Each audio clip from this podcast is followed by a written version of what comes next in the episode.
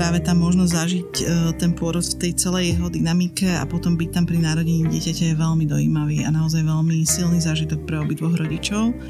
Ale ten okamžik tesne po narodení, to, že sa to dieťa vie upokojiť v náručí rodičov, je obrovský prínos pre nich obidvoch. Chcel by som byť lepší otec, skorej chodiť viac ťa obliec. Počúvate druhú epizódu podcastu Otcovia v plienkach. Aj dnes sa budeme rozprávať s dulou a psychologičkou Hanou Celušákovou. Kým v prvej časti sme sa bavili o tehotenstve, dnes je témou pôrod. Bude nás zaujímať, kedy pri ňom ako muži radšej máme byť a kedy radšej nie. Rozoberieme si, aká je pri pôrode úloha muža a čo by určite v krízových situáciách nemal robiť. Porozprávame sa aj o tom, ako si dopriať v období, keď sa blíži pôrod. Ja sa volám Michal Červený. Ja Rasto Kačmár. A sme Otcovia v plienkach. Prajeme vám príjemné počúvanie ďalšej epizódy seriálu Denníka N, ktorý nájdete aj v textovej podobe na našom webe denník en bodka es ká. To už nás vychová. Tak Rasto, vítaj pri druhej epizóde nášho podcastu. Ďakujem za pozvanie. A dnes sa teda budeme baviť o pôrode a mne teda napadá taká prvá otázka, ktorá s tým prichádza do súvislosti, je, že či byť alebo nebyť pri pôrode. Tak ty s tvojou manželkou ste to ako riešili ešte teda predtým, ako k nemu prišlo? Rozprávali ste sa o tom? Rozprávali sme sa o tom, ale našťastie my sme to mali tak nejak, že sme sa zhodli, že ten druhý človek bude mať možnosť povedať si, že tam, tam teda nechce byť. V tomto prípade samozrejme tým druhým človekom som ja ako partner. A, ale ja som to mal od začiatku tak nastavené, že som si vral, že od každého, s kým som sa o tom rozprával, myslím otcov, či už medzi kamarátmi alebo kolegami, som počul, že je to veľmi dôležitý, veľmi silný moment. A, takže chcel som tam byť v prípade, že nebudú nejaké zdravotné komplikácie, ktoré by to vylúčovali. A aj ten výber pôrodnice sme potom smerovali k tomu, aby sme tam mohli byť obaja za akýchkoľvek okolností, aby sme aj ten bonding mohli mať. Akože priznám sa, že počas toho tehotenstva mi niekedy v hlave naskočila taká malá pochybnosť, že či to nie je akože príliš veľa na mňa, ale tie pozitívne emócie, ktoré potom aj po tom pôrode prišli, to celé prevalcovali. A mal som ale teda jednu vec, ktorú som nechcel robiť, to je strihanie pupočnej šnúry, to som povedal, že nie úplne sa na to cítim a že mi to ani takže nepríde až také podstatné a že pokojne to prenechám lekárom, aby to urobili. Čiže to som aj tam priamo pri pôrode povedal, že to robiť nebudem, aj keď som tam cítil také mierne začudovanie od tých lekárov, ale inak akože pri tom pôrode som byť chcel. My to mali tak, že ja som od začiatku chcel byť pri tom a ani nenapadlo mi, že, že by som nešiel, ani, ani, som teda, ani som si teda nedal právo veta, že, že, že tam neprídem. Ale mali sme určené isté pravidlá a to bolo napríklad, že kde mám stať a kde určite nemám stať a kde sa nemám pozerať, čiže toto je si fajn vyjasniť, pretože niekedy sa možno stane, že, že oproti uh, pôrodu je, je sklo, z ktorého sa to odráža a nepozerajte sa tam a, a keď idete na záchod, tak sa pozerajte trochu inde, ak máte túto do, dohodu s manželkou. A pokiaľ ide o to strihanie pupočnej šnúry, tak uh, nemali sme to nejako dopredu odkomunikované a zrazu mi iba hovoria, že otecko, idete prestrihnúť? Ja som zostal taký, že no tak asi hej, tak, tak som prestrihol bez nejakého ďa, ďalšieho rozmýšľania. No vidíš, ja som toto mal v hlave jednoznačne vyriešené, čiže ja som už čakal tú odpo- otázku od lekárov a tam som vtedy zareagoval, že nie. Pani Celušáková, m, taký vlastne asi jeden z tých prvých krokov, nad ktorým sa páry zamýšľajú, je predpôrodný kurz. Vy osobne teda odporúčate, aby sa zúčastnili? Ja si myslím, že predpôrodný kurz môže byť obrovskou pomocou. A skôr by som nazvala aj ten kurz, že by mohol byť prípravou aj na rodičovstvo, čiže nezostávať len pri pôrode, ale pokračovať aj v tom, že informuje o tých prvých týždňoch, čo sú po pôrode, lebo tým pôrodom naozaj všetko nekončí, týmto začína. A keď sa to dieťa narodí, už nemáte až toľko času načítavať sa a pripravovať. A vy takýto kurz aj vedete. Pozorujete na ňom, že by sa muži začínali v posledných rokoch viac zaujímať do tejto témy a viac zúčastňovať? Vnímam veľký posun za, za to obdobie, čo to robíme, pretože na začiatku bolo naozaj veľmi ťažké ako keby motivovať mužov, aby prišli aspoň na jedno stretnutie toho kurzu. Teraz väčšinou chcú byť na celom a ja si myslím, že je to veľmi fajn, keď sa stávajú súčasťou toho, tej prípravy, tak ako sme o tom hovorili, že otec by mal chápať aj to, prečo žena robí také voľby, aké robí, aký je za tým aj nejaký odborný background, aj ako sa pripravuje nielen na tehotenstvo a pôrod, ale na to obdobie potom, keď to robia spolu, môžu si spolu vytvárať zdroje, ako to zvládnu. Práve tá možnosť zažiť ten pôrod v tej celej jeho dynamike a potom byť tam pri narodení dieťaťa je veľmi dojímavý a naozaj veľmi silný zážitok pre obidvoch rodičov. A pre mňa aj akože vidí to dieťa bezprostredne po pôrode, deti sú čerstvo po narodení úplne iná ako potom. Hej, že tých pár hodín potom oni majú taký ten intenzívny pohľad a pozerajú na vás, že vysíte ten rodič a majú taký akože fixovaný Uh, intenzívny pohľad, ktorý sa potom stratí. Hej, zase sa vráti až neskôr, ale ten novorodeniatko pádny po pôrode už tak akože pozerá ho dole.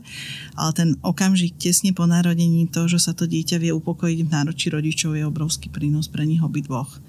A ja aj teda uh, si spomínam na pár takých príbehov, kde kvôli komplikáciám zdravotným ako keby nemohol byť bonding realizovaný s maminou, alebo sekcia, alebo nejaká iná komplikácia. A tatino vlastne mal v rukách dve hodiny po porode bábätko a hovorili o tom, ako majú úžasný vzťah k tým deťom a že vlastne pre nich aj to naväzovanie je veľmi intuitívne od začiatku. Takže ja si myslím, že otcovia by mali byť pri porode. A keď nevedia a netrúfajú si byť pri pôrode, tak nech sú aspoň tie dve hodiny po pôrode tam s tou mamou a môžu sa spolu tešiť z toho, že sa im narodilo dieťa. S týmto úplne súhlasím. Ja, mne sa úplne že nechcelo odchádzať z pôrodnice, hoci už bolo neskoro večer, ale ja som mal doslova taký taký pocit, že mi to až trhalo srdce, keď som potom aj chodil na tie návštevy za manželkou a za dcérou a vždy, keď som išiel e, preč odtiaľ a schádal som dole na em há déčku, tak som mal pocit, ako keď mi na strednej škole nejaké dievča zlomilo srdce, že, že proste cítil som, ano. Že nechcem od toho odchádzať.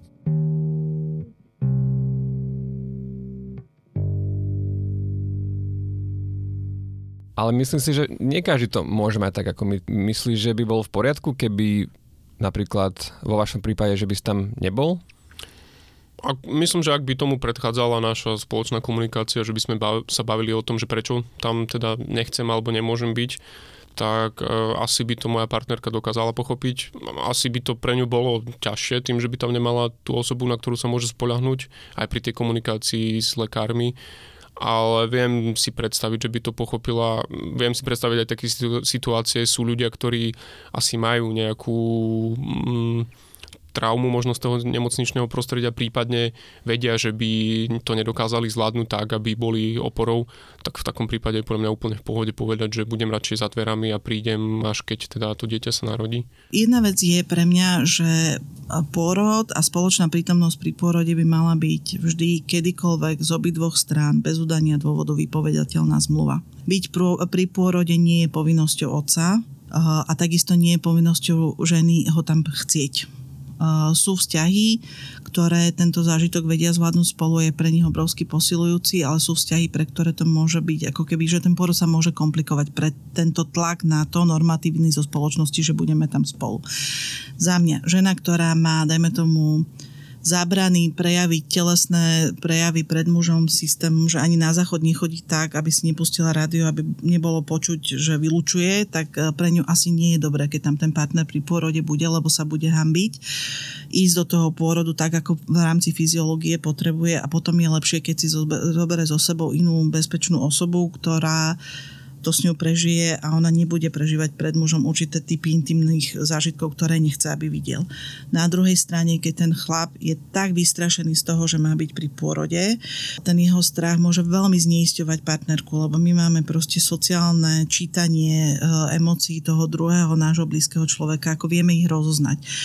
A sú výskumy, ktoré dokazujú, že vysoká hladina oxytocínu pri pôrode už jen zostruje takéto vnímanie sociálneho prijatia alebo neprijatia prostredia a aj neutrálne prejavy vnímajú ako ohrozenie a preto, keď je ten chlap naozaj že stetený z krvi a ona vidí, že sa strašne bojí, tak to väčšinou podvedomo číta, že niečo sa deje, som v ohrození alebo bábätko a ten jeho strach môže naozaj blokovať priebeh pôrodu. Čiže za mňa je dôležité, aby pri tom pôrode boli obidvaja, takže sú s tým OK.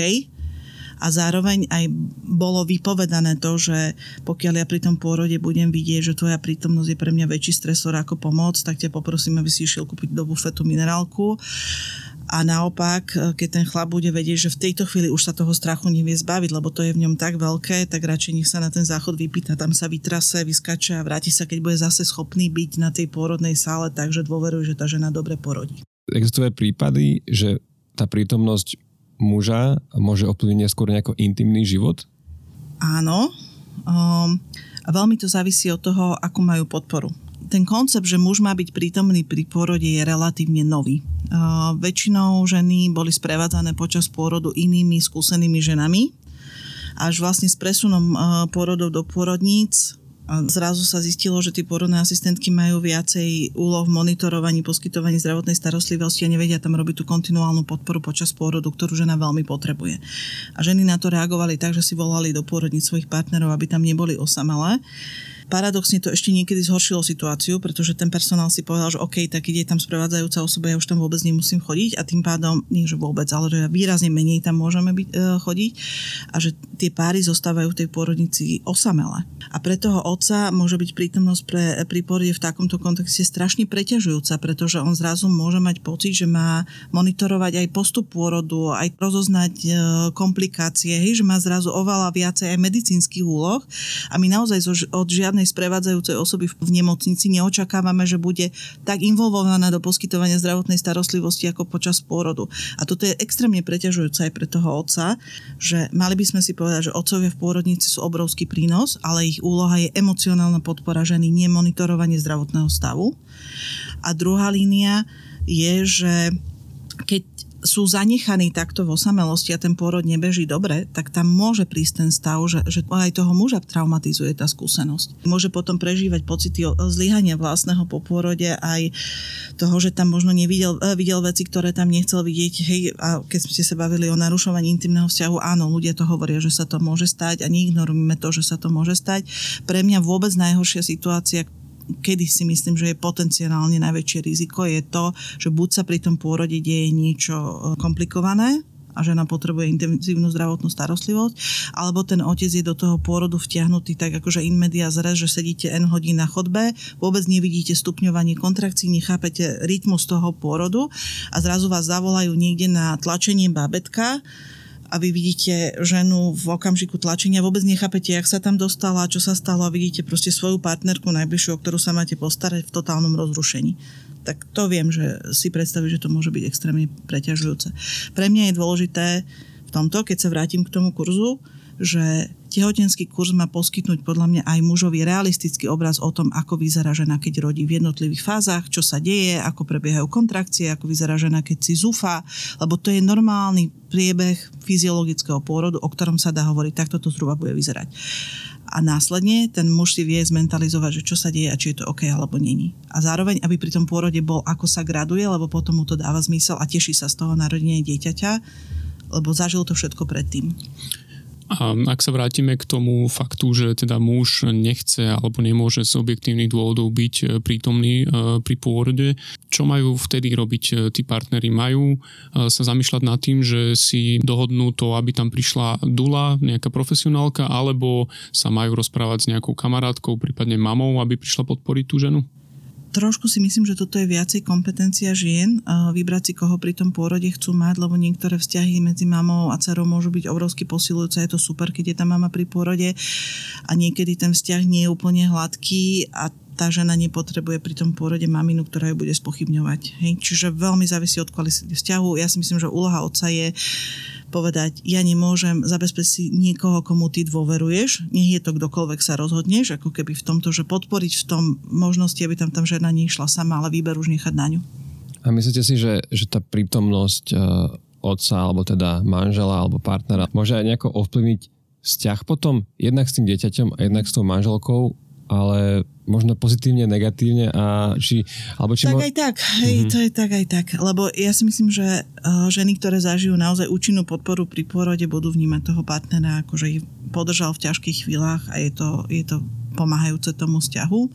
Naopak, keď uh, zažijú nepodporu v tej chvíli, uh, tak sa môžu cítiť zradené, lebo to sa mi tiež niekedy stáva, že referujú ako keby maminy z tej situácie, že ten táto ako keby začal spolupracovať s personálom a presvedčovali ju o tom, čo má ona spraviť a že ten človek, koho ona vnímala, že mňa podrží, tam zrazu tlačil, ja to tak obrazne hovorím, dvaja muži nad bruchom tehotnej ženy sa rozhodujú, čo je pre ňu dobré a toto není dobrý setting. Hej. V každom prípade, keď idete k pôrodu, vy ste minimálne ten, kto môže formovať správanie toho personálu tým, že povie akékoľvek otázke, prepáčte, ja sa spýtam mojej ženy, čo chce. Hej? A vy ju vťahujete do tej debaty a ste tam na jej strane. Um, ak si predstavím situáciu, že by ten partner nemohol prísť kvôli tomu, že musel ísť do práce kvôli nejakej neodkladnej záležitosti alebo možno sa musel starať uh, o niekoho v rodine, ale chcel veľmi byť pri tom pôrode a je sklamaný z toho, že tam nakoniec nebol. Uh, ako sa môže vyrovnať s týmto sklamaním, ktoré môže z toho plynúť? Ja by som to asi aj zdieľala s tou partnerkou, že mi je to veľmi ľúto, že mal som tú túžbu, že tam budem. A toto je veľmi aj zaujímavé, že ste spomenuli COVID, lebo ja som teraz ako keby veľa pôrodných príbehov počula v tom kontexte, že ten pár sa vlastne nemohol o tom rozhodnúť, že tá prítomnosť otca pri porode nejaké pomerne dlhé obdobie nebola vôbec možná. A veľmi veľa žien to vnímalo ako veľmi pre nich ťažké a zároveň ale aj muži hovoria o tom, že im bolo veľmi ťažko tú ženu nechať ísť do tej porodnice bez ich podpory. A vznikali z toho potom také niekedy veľmi akože aj zaujímavé príbehy, ako sa táto vlúpal do pôrodnice oblečený za robotníka, lebo rekonštruovali a robotníci mohli chodiť a tatkovia nemohli chodiť. Takže ako robotník v kýbloch od nejakých farieb prenášal do hore jedlo na šestlení diely a iné. Čiže tatovia sú, chvála Bohu, veľmi kreatívni v tej podpore. A, ale nebola to dobrá doba. A keď ste hovorili o vytváraní vzťahu s dieťaťom, tak samozrejme je obrovská prínos, keď otec môže byť pri porode, aj keď nie je pri porode samotnom, ale v tých dvoch hodinách po porode na čas bondingu je perfektné, keď tam môže byť.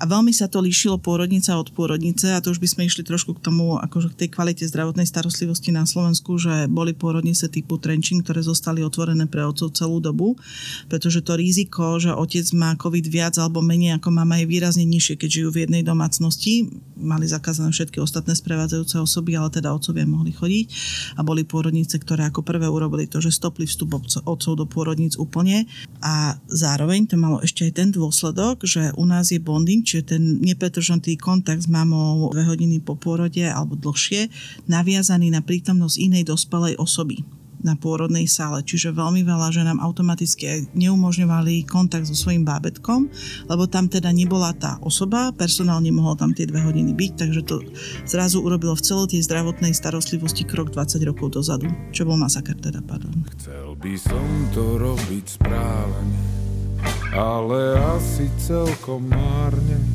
čakám, kým sa polepším. Novinkou, ktorú naši otcovia nezažili, ani celá tá generácia, je bonding. To znamená, že človek zostane s dieťaťom hodinu alebo dve potom, ako sa narodí sám na, na porodnej sále. Tak u vás k tomu prišlo? Áno, áno, keď som spomínal, že my sme si vyberali tú pôrodnicu aj podľa toho, aby sme tam mohli byť obaja. Toto bola možno ešte taká jedna z tých že najdôležitejších podmienok, že chceli sme, aby tam ten bonding prebehol úplne nerušene. A mali sme teda dve hodiny s našou dcérou potom na sále, keď sme tam boli úplne sami. Ťažko asi to nejak opísať slovami, je to fakt, že silný moment, hlavne ak tam to dieťa dostane matka do náruče, ešte úplne tak akože celé zamazané a ono sa začne akože obzerať hore-dole. Takže bol tam trošku taký negatívny moment, keď vlastne keby proces toho bondingu má sa zakončiť tým, že to dieťa sa prisaje a bude piť mlieko. To sa u nás nestalo, čiže už ako keby v tej druhej polovici toho bondingu sme boli takí už že mierne v strese. A, ale aj napriek tomu určite by som do toho išiel znova. Je to proste taká chvíľa, ktorú si vieš vychutnať a pri tom dieťati môžeš zažiť iba raz za život. Keby ho odniesli niekam preč a čakali by sme, ja neviem koľko na to, kým nám ho donesú, už umyté, pekne zabalené, tak asi by to nemalo takú silu, ako to malo pri tomto bondingu. A keď sa na to spätne pozrieš, dokázal si byť to, to správnou oporou pre, pre manželku, keď sa nepodarilo prísať? Ešte neviem ani, akože mám to také trošku zahmlené. Pamätám si, že sa to odohralo, ale neviem už presne povedať, že, že aká bola reakcia. poviem to tak, tak diplomaticky, že vždy sa dá urobiť viac. Podľa mňa mohol by som byť aj lepšou oporou, ale neviem to už takto spätne vyhodnotiť. Tak teraz nám samotná pani Celušáková povie, že čo treba robiť v takých momentoch.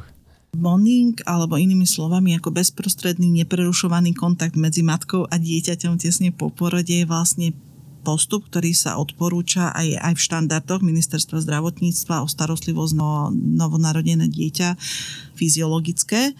Čiže dieťa, ktoré je narodené aspoň v tridsiatom ôsmom týždni, má apgarskore sedem a viac, čiže po pôrode pláče, v plodovej vode nebola smolka, čiže nebola kontaminovaná, to dieťa má byť osušené a položené bez obliekania matke koža na kožu, s tým, že to pomáha jednak zvládnuť popôrodný stres na strane dieťaťa, pretože pôrodný stres je dôležitý na to, aby si dieťa rozvinulo pľúca, prvýkrát sa naduchlo. Na druhej strane po pôrode je lepšie, keď sa ten stres začína upokojovať, v kontakte koža na kožu sa dieťa upokojí. Zároveň tým, že ho položíme na kožu mamy, ktorá je zohriatá ako rodila, tak mu zabezpečujeme oveľa lepšiu termostabilizáciu, pretože to dieťa je kvázi na vyhrievnom lôžku, na tom najlepšom mieste, kde môže byť. Zároveň sa dieťa kolonizuje baktériami kožnými z maminej kože, lebo my máme veľmi veľa symbiotických baktérií v koži, ktoré vlastne nám ochraňujú tú kožu pred nozokomiálnymi alebo teda nemocničnými nákazami.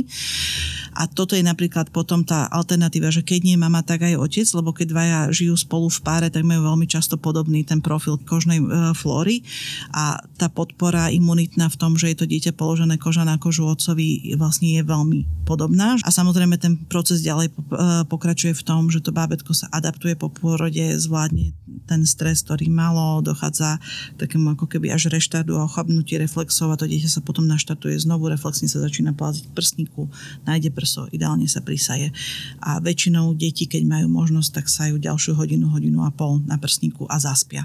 To je to taký dvojhodinový interval, v ktorom ideálne teda dojde k tomu, že to dieťa sa zvládne tú adaptáciu, nahodia sa ako keby systémy, dojde na to, jak sa plázi, dojde na to, jak používať jazyk, lebo to prisatie nie je jasné hneď po pôrode a následne vlastne tým, že sa jej prsník informuje telo mami, že bábo prežilo, treba tvoriť mlieko, čiže to je obrovský dobrý štart na dojčenie. Pri tých tátoch je problém s tým dojčením. Uh, v zmysle, že uh, my zase aj oni hovorili, že to je také rozpačité, keď sa na to dieťa ide prisať na tú bradavku a teda akože... Inak to, inak to robia, keď má rok, čiže... Hej, hej, hej.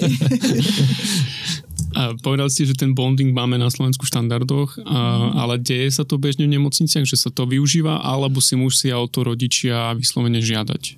Je to výrazne lepšie, ako to bolo dvadsať rokov dozadu, lebo dvadsať rokov dozadu, keď ste také niečo chceli, tak ste boli naozaj veľmi často aj veľmi necitlivo vysmiatí v tom, že či chcete teda už konečne zliezť zo stromov a rodiť inde ako za stodolou.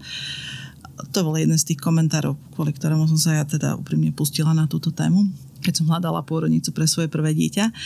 Ale v každom prípade teraz je to už výrazne lepšie. Nie je to stále ešte úplne samozrejme v každom zariadení. Pre mňa toto je jeden z tých kritérií na voľbu pôrodnice, lebo je to významný okamžik. Nehovorím, že je nenahraditeľný, pretože keď sa nedá zo zdravotných dôvodov, treba hľadať inú alternatívu, ale je veľmi dôležité je zbytočné ho prerušovať, keď na to nemáme zdravotný dôvod.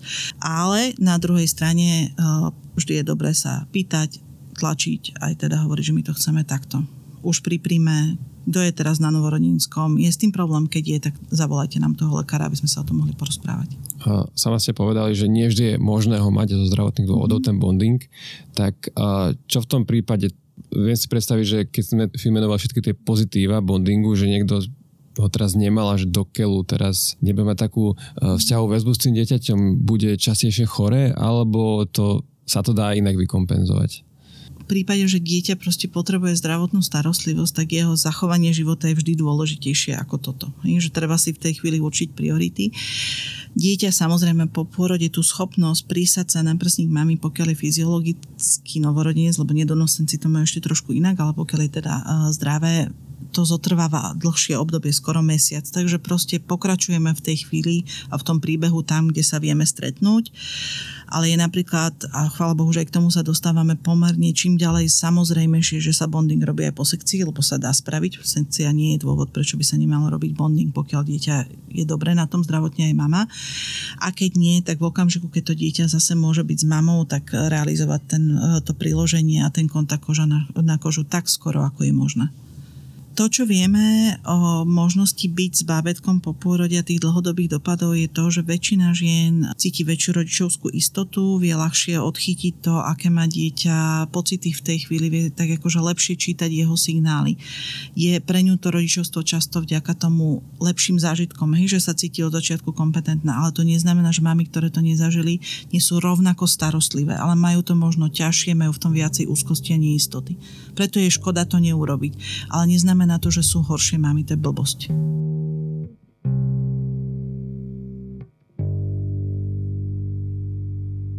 A my sme to mali absolútne celé bez problémov. Bolo to jedno z najkrajších momentov mojho života, že sme tam boli vlastne hodinu alebo dve s malým Arturom, fotili sme sa a posielali sme už fotky, fotky najbližším a bolo to celé také, také idylické.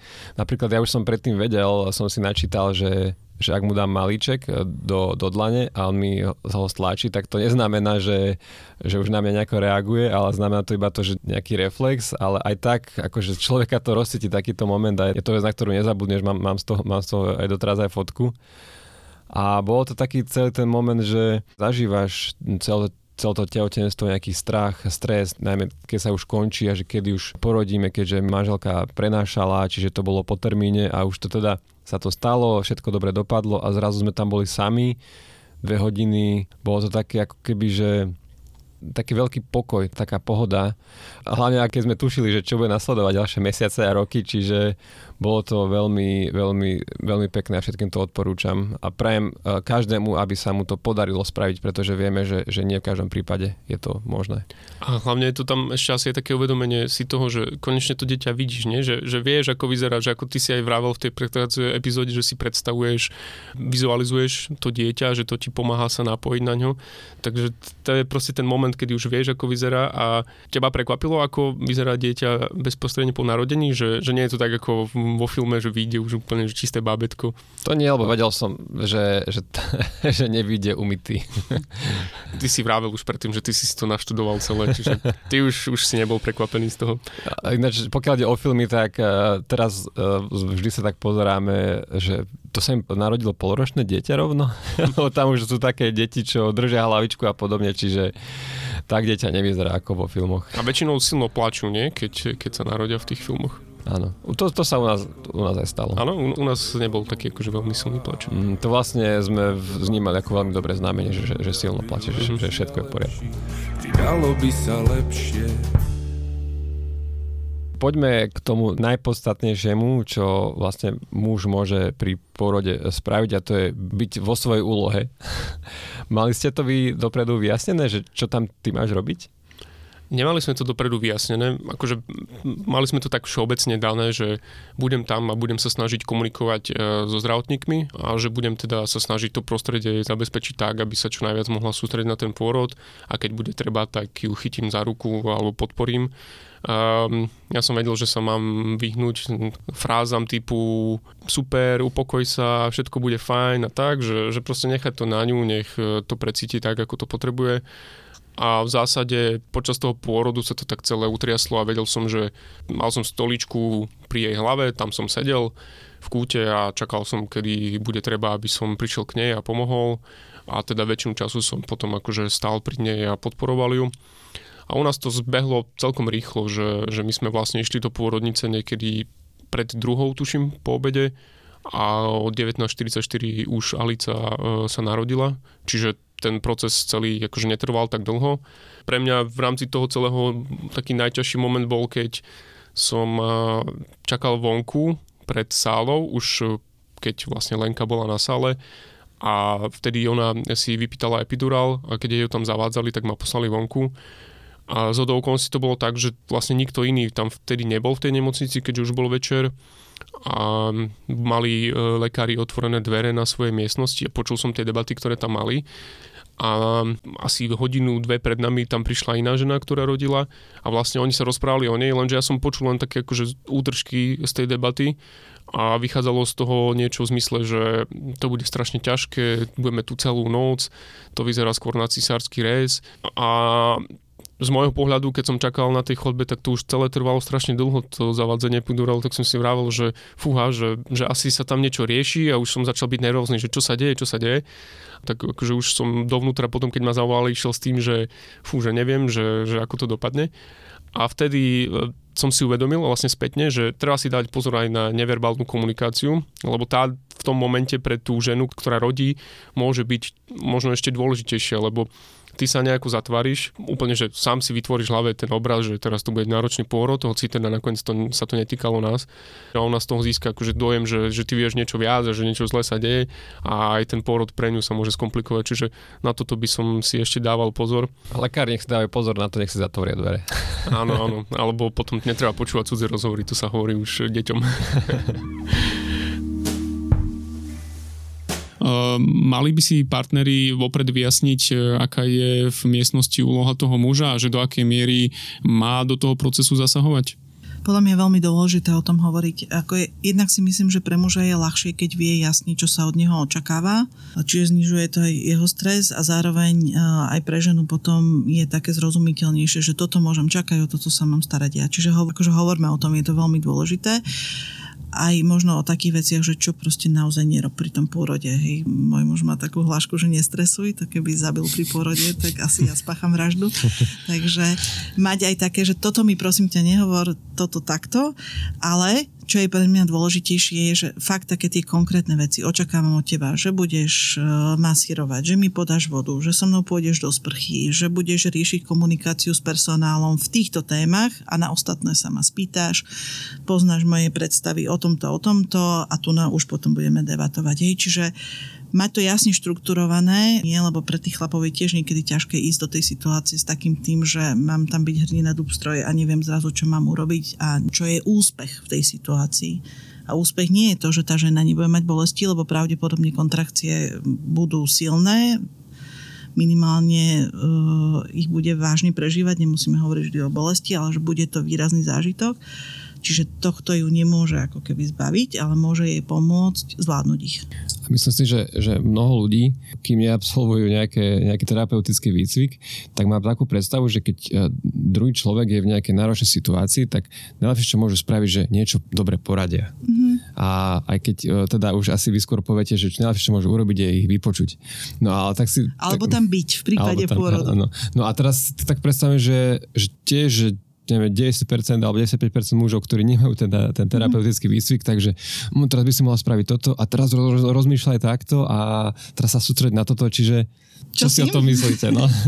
Či rovno príde facka, alebo... No to je dobrý ten predporodný kurz, podľa mňa, že trošku o tom otvorene pohovoriť, lebo naozaj sa to aj mení počas toho pôrodu, čo je dobré kedy. Na ten úvod takéto rozptylovanie a také vtipkovanie môže byť aj fajn, hej? Že to tak znižuje ten stres toho nového prostredia, ale zároveň žena ako vstupuje do aktívnej fázy prvej doby pôrodnej, čiže niekde od tri centimetre vyššie, tie kontrakcie začínajú byť tak intenzívne, že ona sa naozaj na ne potrebuje plne sústrediť a ponoriť sa do nich a tam je aj vidno, že akákoľvek otázka, rada alebo ju vyslovene, že vytrhne, hej, že čo si hovoril, čo si chcel, lebo ona proste, keď ten pôrod beží dobre, je v takom tej intuitívnej fáze, aj hormonálne pokrytej, kde si volí polohy, predýchavá, fúni, strieda, hej, a ona potrebuje byť v tom ponorená a úlohou sprevádzajúcej osoby vtedy je vytvorať tú bezpečnú bublinu, aby ona toto mohla robiť. A je to veľmi dôležitá úloha, aj keď tam ten otec možno má pocit, že tam nemá čo robiť, ale len keď sedí v rohu a ona vie, že ja sa nemusím starať, lebo on sa stará, je to obrovský pocit bezpečia. A v tej chvíli naozaj už zmlknúť, keď vidím, že tie moje hlášky ju rozptyľujú, prerušujú alebo vyslovene vytrhávajú z koncentrácie, tak byť v tom modeli dones, prines, urob, masíruj a naozaj byť fyzicky prítomný a rozprávam len vtedy, keď to vyzerá, že by to na niečo mohlo byť. A čo, ak sú tie hlášky, možno mužová reakcia na stres, že on sa s tým takto vyrovnáva? Je potom dobre to, čo ste vraveli, odísť, vytriasť sa a potom sa vrátiť? Aj to. A trošku si myslím, že pri tom pôrode by tá domáca úloha mala byť v tom, že si to rozdýchate, tie hlášky trošku predtým a už tam sa viete zabrzdiť, akože aj keď to máte, tak vytriasť, postarať sa, vrátiť sa, ale že je to predsa len trošku ten pôrod viac o tej žene.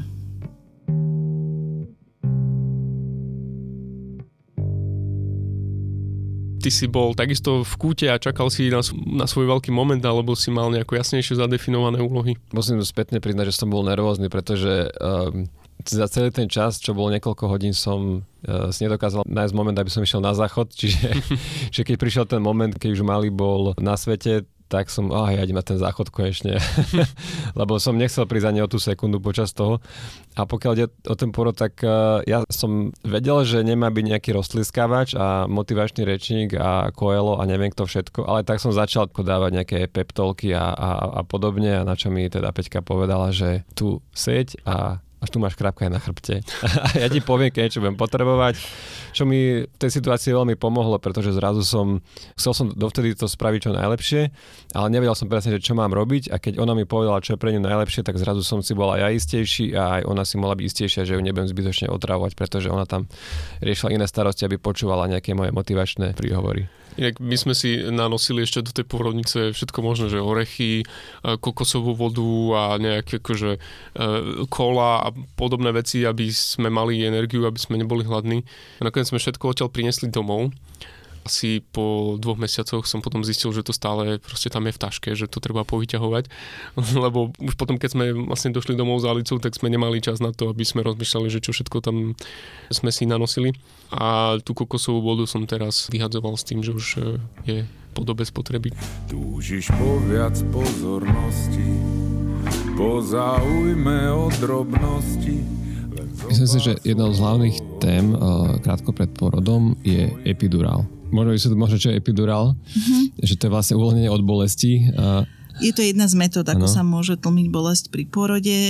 Je to taká jedna z tých najefektívnejších metód v zmysle, že v mieste vpichu sa teda zavada kanila, cez ktorú sa dáva účinná látka pred dura mater, a má za cieľ e, znebolestniť kontrakcie, nie znecitlivieť úplne ako pri iných anestézach. Čiže za do, dobrého, optimálneho nastavenia epidurálu žena cíti kontrakcie veľmi málo alebo ich necíti a môže sa ale plne pohybovať, chodiť a striedať polohy, čiže ako keby nie je imobilizovaná, čo je pri anestéze.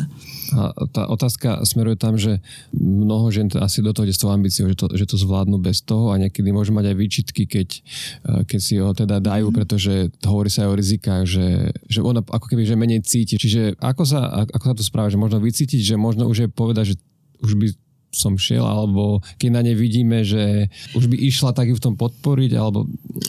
Toto je, to za, to, áno, no. toto je veľmi komplikovaná téma v zmysle. Ja som aj na tú otázku hodne rozmýšľala, že sú rôzne ženy s rôznym postojom k pôrodu. Sú ženy, ktoré ako keby to berú takým systémom vieru v prírodu a je to vec, ktorú by žena mala zvládnuť, a podľa mňa by mali byť podporené v tom modele.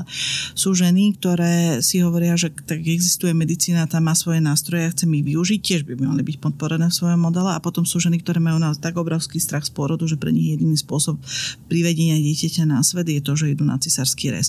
Tam si myslím, že je veľký priestor na psychoterapeutickú prácu, ale teda nie úlohu otca. Hej? To je fakt akože skôr na tej strane ženy prebadávať, kde sa ten strach berie. A keď sa teraz bavíme o tom, že čo s epidurálom, tak fyziologicky behom pôrodu je jedna obrovská štúdia o prirodzenom pôrode, ktorá dávala ženám voľne prerozprávať svoj pôrod v rôznych kultúrach, a ona tak akože popisuje, že ten, ten zážitok je veľmi podobný nezávisle od kultúr, a zhruba keď žena vstupuje do prechodnej fázy, čiže tesne pred pôrodom sedem až osem centimetrov začína mať tlaky, väčšina žien má pocit, že toto sa už nedá zvládnuť, že ja tu umrem, hej, že je to taká tá tesná kríza pod vrcholom systémom, že už ani jednu ďalšiu kontrakciu nemôžem zvládnuť, ten pôrod trvá dlho, boli to čím ďalej viacej, pauzy sú kratšie a kratšie, únava narastá, a dojdete do bodu, keď si poviete, že porodte si to sami a odchádzam, hej. A v tej fáze veľmi veľa žien prosí o nejakú úľavu od bolesti, a je otázne, čo urobiť, pretože väčšina žien, keď dostane povzbudenie, a to hovorím ako človek, ktorý dvadsať rokov k tým pôrodom chodí, dokáže zvládnuť túto krízu s tým, že ja ti verím, idete to fantasticky, podskúsime ešte prekonať tieto tri kontrakcie a uvidíme, čo potom. Nikdy nie, že nemôžeš. To, to nie je proste, ale poď to skúsiť, a pokiaľ tá mobilizácia pomôže a tá žena to zvládne, väčšinou sa prehlpne cez tú krízu a ide do toho porodu, porodí a už to vôbec nerieši. V takejto chvíli dávať epidurál je podľa mňa riziko toho, že sa spustí lavina zbytočných komplikácií, ktoré s epidurálom môžu súvisieť. Na druhej strane, keď ten pôrod je taký, že je dlhotrvajúci, bolestivý, neviem, z nejakého dôvodu je tá žena unavená a potrebuje nejakú úľavu, aby si vydýchla. V tej chvíli ten epidurál môže byť obrovská pomoc, úľavy, vyspím sa, predýcham a zistím, že mi to pôjde lepšie. Prečo to neskúsiť? Alebo keď žena počas pôrodu zistí, že naozaj s tými bolestiami nevie robiť a že sa jej strašne spúšťa ten poplachový systém a je v totálnom strese, ten pôrod je veľmi v riziku, že nebude pokračovať. A v tej chvíli ten epidurál je naozaj dobrý spôsob úľavy od bolesti, ktorý nemení stav vedomia, lebo samozrejme my máme aj iné lieky, ktoré sa dajú použiť, ale to sú väčšinou celkové opiaty, benzodiazepíny, kombinácia ešte prípadne aj s neuroleptikami a to sú veci, ktoré uh, trošku robia chemickú komu. To nie je úplne o tom, že by to len nebolelo, ale že vlastne tú ženu vypne v zmysle, že sa môže málo mobilizovať k záchrane alebo k práci s kontrakciami. Čiže preto mne príde epidurál v takej situácii super. Treba to vedieť rozoznať. Nie je to úloha podľa mňa úplne otca, ale môže ju podporiť v tej chvíli, keď ona si zúfa, že keď to tak vidíš, tak poď skúsime ešte. Ja neviem, pôjdeme do sprchy tri päť kontrakcií a keď mi potom povieš, že to chceš, ja idem a zavolám ich. Bodka. Počas pôrodu sa môže stať aj to, že ten personál, ktorý tam je, nie je úplne empatický, alebo tá žena má pocit, že sa k nej nespráva dostatočne citlivo. Mal by muž v takom momente nejakým spôsobom zasahovať, alebo to môže byť skôr kontraproduktívne, že to zhorší tú atmosféru v, v miestnosti? No, toto je veľmi ťažká otázka. Jedna vec je takéto modelové správanie, pokiaľ aj oni sú nepríjemní, ale vidíte vzorom, teraz pani doktorka hovorí, alebo pán doktor hovorí toto, čo si o tom myslíš, tak vy vlastne ako keby zvedomujete prítomnosť tej ženy a vťahujete ju do tej diskusie.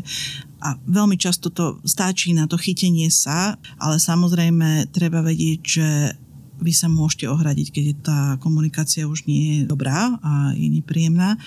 A v krajnej núdzi je dobré aj vedieť, že my máme za každých okolností možnosť voľby ľudí, ktorí nám poskytujú zdravotnú starostlivosť. Čiže v určitých extrémnych situáciách málo kedy sa to deje, ale vy nikdy nie ste v pasci ako rodičia a môžete povedať, že my už si neželám, aby ste chodili sem vy, prosím vás, pošlite mi niekoho iného z personálu. To je veľmi veľký konflikt, nie je to príjemné, ale na druhej strane je podľa mňa lepšie vedieť, že mám tu možnosť to spraviť, ako byť v tej pasti, že nemôžem nič urobiť a dejú sa mi zlé veci. Ale veľmi častokrát stačí len také, že prepáčte, ja vám nerozumiem a keď takto kričíte, ani to nepochopím, môžete nám to pomaly a isto ľudia ešte raz zopakovať, aké sú výhody, nevýhody. Ale mám pocit, že toto sa inak už hodne zlepšilo, aby som zase nebola neférová.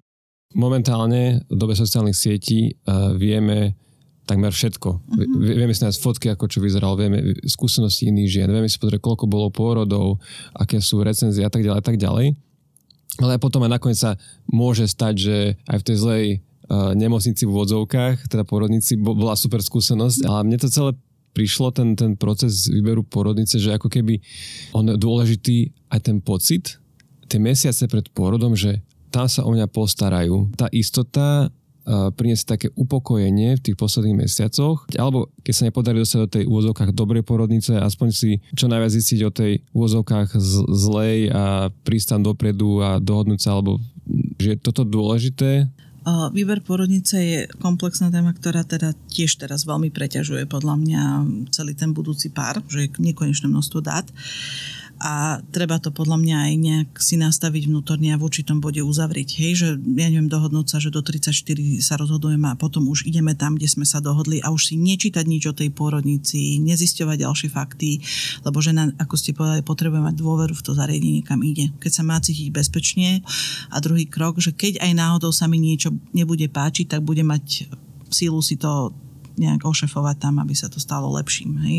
To nie je aj úplne zbezmocnenie vstupom do pôrodnice, že ja už som teraz úplne odozdaná v tom, čo sa to bude diať aj v rámci tej pôrodnice a tej poskytovanej zdravotnej starostlivosti, pretože žena má nejaké rozhodovacie právo. Ten systém, že úplne sa vystrašiť a je to všade celé zlé, tiež nikomu nepomáha, lebo vy to dieťa proste potrebujete porodiť najlepšie v bezpečnom mieste. A súčasťou toho je podľa mňa aj keď sa dá ísť na prehliadku, keď sa nedá ísť na prehliadku, tak aspoň tie virtuálne fotky a podobne, že si to tak aj zmentalizovať.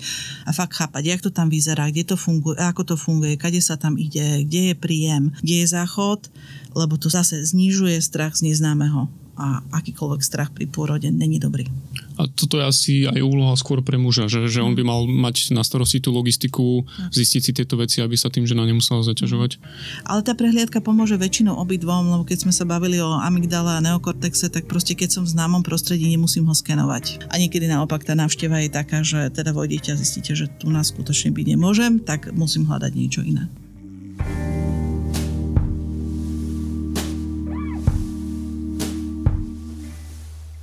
Obaja tu rozprávame o, o prvom porode, keď vlastne ešte je pred ním čas na to, aby si človek doprial, pretože tuší, že potom to bude oveľa náročnejšie obdobie, najmä pokiaľ je to, koľko bude mať času a koľko bude mať, respektíve nebude mať spánku. Tak uh, vy ste si to takto nejako vyriešili, že ste si niečo dopriali ešte pred tým, ako sa Alica narodila? My sme vždy veľa cestovali, tak sme sa snažili ešte, kým to bolo možné, kým Lenka nebola vo vysokom štádiu tehotenstva, ešte aj e, čo najviac cestovať, tak aby akože aj práca nám to dovolila, aj jej vyšetrenia, a akože celkovo zdravotný stav a energia. A vždy sme si tak vraveli, vždy keď sme išli na ten výlet, že toto už bude ten posledný, že teraz si to naozaj užijeme. Tak sme išli, neviem, išli sme do Baskicka a tam je akože celkom draho, ale však sme tu a užijeme si to, tak sme míňali veľa peňazí, potom sme išli do Barcelony, zase sme si vrali, že však už nebude ďalší výlet, tak teraz si to budeme užívať. A keď si to tak akože spätne zrátaš, tak nás to stálo celkom veľa peňazí, ale akože neľutujem, lebo presne sa to teraz ukázalo, že za ten posledný rok sme teda veľa priestoru na cestovanie nemali, takže to som rád, že, že sa nám podarilo takto si to ešte predtým vykompenzovať. Ešte sme chodili celkom veľa aj túto doma do kaviarní, reštík, že tiež akože ešte skúsiť čo najviac byť na miestach, kde asi tak skoro sme rátali, že sa nedostaneme. No a tak spätne môžem povedať, že aj ten čas, ktorý sme trávili napríklad pozeraním seriálov, filmov, tak asi bol fajn, že to tiež, tiež na to teraz nie je veľmi priestor. My sme na nejaký veľký výlet takto nešli, akože boli sme na Slovensku asi týždeň alebo dva na takých oproti vám obyčajných výletoch, ale ja, ja musím teda povedať, že ja som si doprial, že som si kúpil um, kvalitný horský bicykel, lebo som tušil, že potom, že keby som si našiel čas na bicyklovanie, tak toľko peňazí za, za bicykel nedám, keď už bude Artur na svete. A spätne to tak aj hodnotím, že teraz by som už za ten bicykel toľko nedal, čiže dobre som spravil. Tie seriály boli uh, u nás trošku obmedzené, keďže často sa stávalo, že, že manželka chodila o, o deviatej spať, keďže bola už veľmi unavená. A ešte my sme to mali tak, že Artur sa narodil v auguste, čiže aj, aj na tie letné výlety sa nám už veľmi nechcelo, pretože to už bolo v tom vysokom štádiu tehotenstva. A to bol teda ten bicykel, na ktorom si spadol? Áno, to sa vlastne uh, stalo nejaké dva týždne. Vlastne už to bolo taký, že porod môže prísť každý deň a stalo sa mi, že som bol v, v Prievidzi robiť taký text uh, pre Denník N, aké sú pravidlá bicyklovania v lese, a v rámci toho som s jedným influencerom uh, v tom lese zjazdoval a jednu klopenú zákrutu som nezvládol a otrhol som si uh, rameno od kľúčnej kosti, čo mi museli týždeň alebo dva pred pôrodom operačne dávať dokopy, štopkať mi tam väzy a doteraz to mám stiahnuté takým špeciálnym lánkom, čiže hej, toto. A vlastne, hej, keby som si nekúpil ten bicykel, tento zbytočný stres by sa mi asi pred porodom nestal. Možno by si spadol na tom starom, čo si mal, takže... Áno, na tom by som nešiel asi tak rýchlo, lebo som mu tak neveril, čiže... Dalo by sa lepšie. Ako môžem muž nejako zvýšiť komfort alebo ešte tých posledných dňoch, týždňoch ulahodiť, uh, ulahodiť že, že keď chce na ňu myslieť a nie, niečo mm-hmm. ako keby doprieť, tak čo, čo vtedy robiť? Pozerať sa a vidieť, tak nejak akože sledovať, čo, čo ona potrebuje. A podľa mňa druhá dôležitá vec je, že naozaj pomôženie podporiť ju v tých rozhodnutiach, lebo u nás to niekedy počujem, že buď rodinní príslušníci alebo aj partneri spochybňujú, dajme tomu, voľby pôrodnici, do ktorej žena pôjde rodiť, čo vymýšľa, že je to komplikované tak. Ja si myslím, že v tomto by fakt žena potrebovala mať podporu, že si môže vybrať zariadenie podľa svojich predstav. Druhá línia je takéto naozaj úľava od tých bežných vecí. Ja aj vravím, že skúste si niekedy urobiť taký cvičný deň, lebo bežný cvičný deň v šesť nedelí znamená, že žena bežne desať dvanásť hodín dojčí dieťa, hej, lebo dieťa papa tak dvanásť štrnásť krát za deň, tridsať štyridsať minút jedno dojčenie, prebalenie, všetko, tak štrnásť hodín môže žena sedieť za gaučom, na gauči a čítať si knihu. A vy budete vidieť, že čo sa v tej domácnosti medzi tým udialo. A tretia línia je podľa mňa v tom období tých veľkých pochybností tesne pred pôrodom byť tam a počúvať a možno ani neposkytovať rady, lebo chlapi väčšinou, keď e, majú úlohu, hej, že žena sa im zverí s nejakým problémom, tak potrebujú zobrať šrobovák, žarovku a vyriešiť ten problém. Ale my ženy väčšinou potrebujeme len tie rameno aby, a tie objatia, aby sme sa vedeli z toho strachu vyrozprávať, dotknúť sa a nájsť, zmobilizovať sebe tú silu, ako ísť ďalej. Čiže poskytovať to široké rameno, podľa mňa.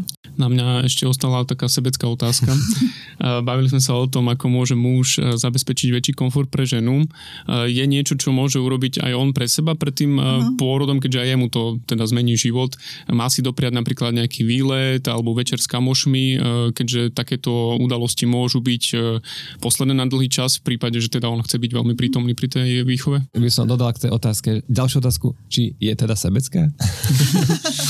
Takže vymyslujú Mišo, ako ste mohli počuť.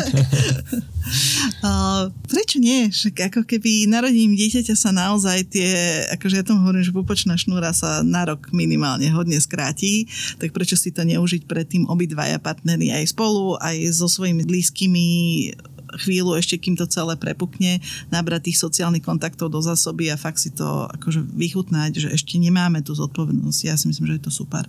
Podľa mňa celé rodičovstvo má byť v takej osmičke, hej, že chvíľu pri sebe a zazdrojovať sa, vrátiť sa k tomu, čo potrebujem urobiť, ale že myslieť tom všetkom na seba, nie egoisticky, ale tak trochu dávať na seba pozor a trošku si zabezpečovať, z čoho žijem, tak výrazne zlepšuje celk- jednak celkový zážitok, ale aj potom tú efektivitu.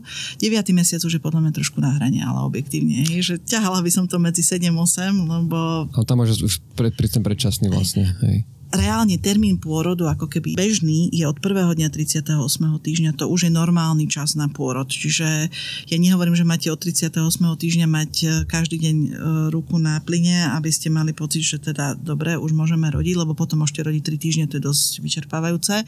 Ale rátať s tým a byť k dispozícii je dobré, hej, lebo teda opiť sa v čase, keď mám ženu viesť do pôrodnice, není úplne ideálny začiatok pôrodu. Ja som tedy všetkým, keď som robil rozhovory, tak som všetkým respondentom povedal, že tu mám telefón na stole. Ak zazvoní, aj v polovici rozhovoru sa dvíham a idem dole. Jasné, a všetci, a bo, všetci boli väčšinou otcovia, takže jasné, jasné, rozumiem. Ja som mal takýto zážitok. Chcem tisíc očí, dvanásť rúk, ťažko druh a betonovú tvár. Je niečo, čo by si možno spätne urobil inak, či už teda v rámci vecí, ktoré si si doprial, alebo ktoré ste si dopriali pred pôrodom, alebo možno potom už v rámci samotného pôrodu, že, že nejaká jedna vec, ktorá sa ti zdá, že tam si urobil chybu, alebo že si možno neurobil dostatočne veľa? Neviem. Neviem. Nemáš nič také. A ty? Ja by som sa možno ešte vrátil k tej neverbálnej komunikácii, že to mi potom, keby tak Lenka možno trošku, nie že vyčítala, ale to bol pre ňu taký akože náročný moment, že keď už vlastne Alica sa narodila, presne v tom momente, keď som ju prvýkrát videl, ja som bol prekvapený, že už sa to stalo, a mal som takú akože celkom prekvapenú tvár, v ktorej asi sa ešte iné ďalšie emócie objavili, aj presne kvôli tomu, čo som spomínal, že to dieťa, keď sa narodí, tak vyzerá akože trošku inak, ako si možno predstavuješ. Ja som sa vtedy asi netvaril najlepšie a Lenka sa na mňa pozrela a ona z mojej tváre prečítala to tak, že niečo nie je v poriadku. Že asi tam videla strach, ale možno, že nepríjemné prekvapenie. Akože ono asi ťažko sa dáva pozor na to, že by si vedel úplne kontrolovať to, ako sa tváriš, ale že možno, možno treba myslieť na to, že, že sú tam aj také momenty, kedy vie tá vaša tvár veľmi, veľmi zlé tej žene urobiť a ona na toto aj spätne stále spomína, že vtedy sa cítila naozaj zle, že, že proste mala pocit, že ona bola v obrovskom strese a kvôli tomu, ako ja som sa tváril, si myslela, že niečo nie je v poriadku a začala sa veľmi báť. Takže našťastie potom sa to veľmi rýchlo vyriešilo, keď sa dozvedela, že to dieťa je v poriadku. Ale toto možno by som sa snažil nejako viac ustrážiť. Počúvali ste druhú epizódu podcastu Otcovia v plienkach. Ak sa vám páčil, nezabudnite nás sledovať vo vašej podcastovej aplikácii alebo si zapnite odber podcastu v aplikácii Denníka N. Nájdete nás aj na Instagrame na profile Otcovia v plienkach. Na tvorbe tohto podcastu sa okrem moderátorov podieľala aj editorka Vitalia Bela, o strih a audioprodukciu sa stará Kristína Paholík-Hamárová. Za hudobný podklad ďakujeme kapele Corbendalas. Jednotlivé epizódy budeme vydávať týždeň po týždni. Týmto podcastom vás sprevádzali Rasto Kačmár a Michal Červený. Do počutia na budúce. Chcel by som byť lepší otec, skorej chodiť viac ťa obliec, do suchých nohavíc. Zaslúžia si naše mami lepších synov, než sme sami, kto už nás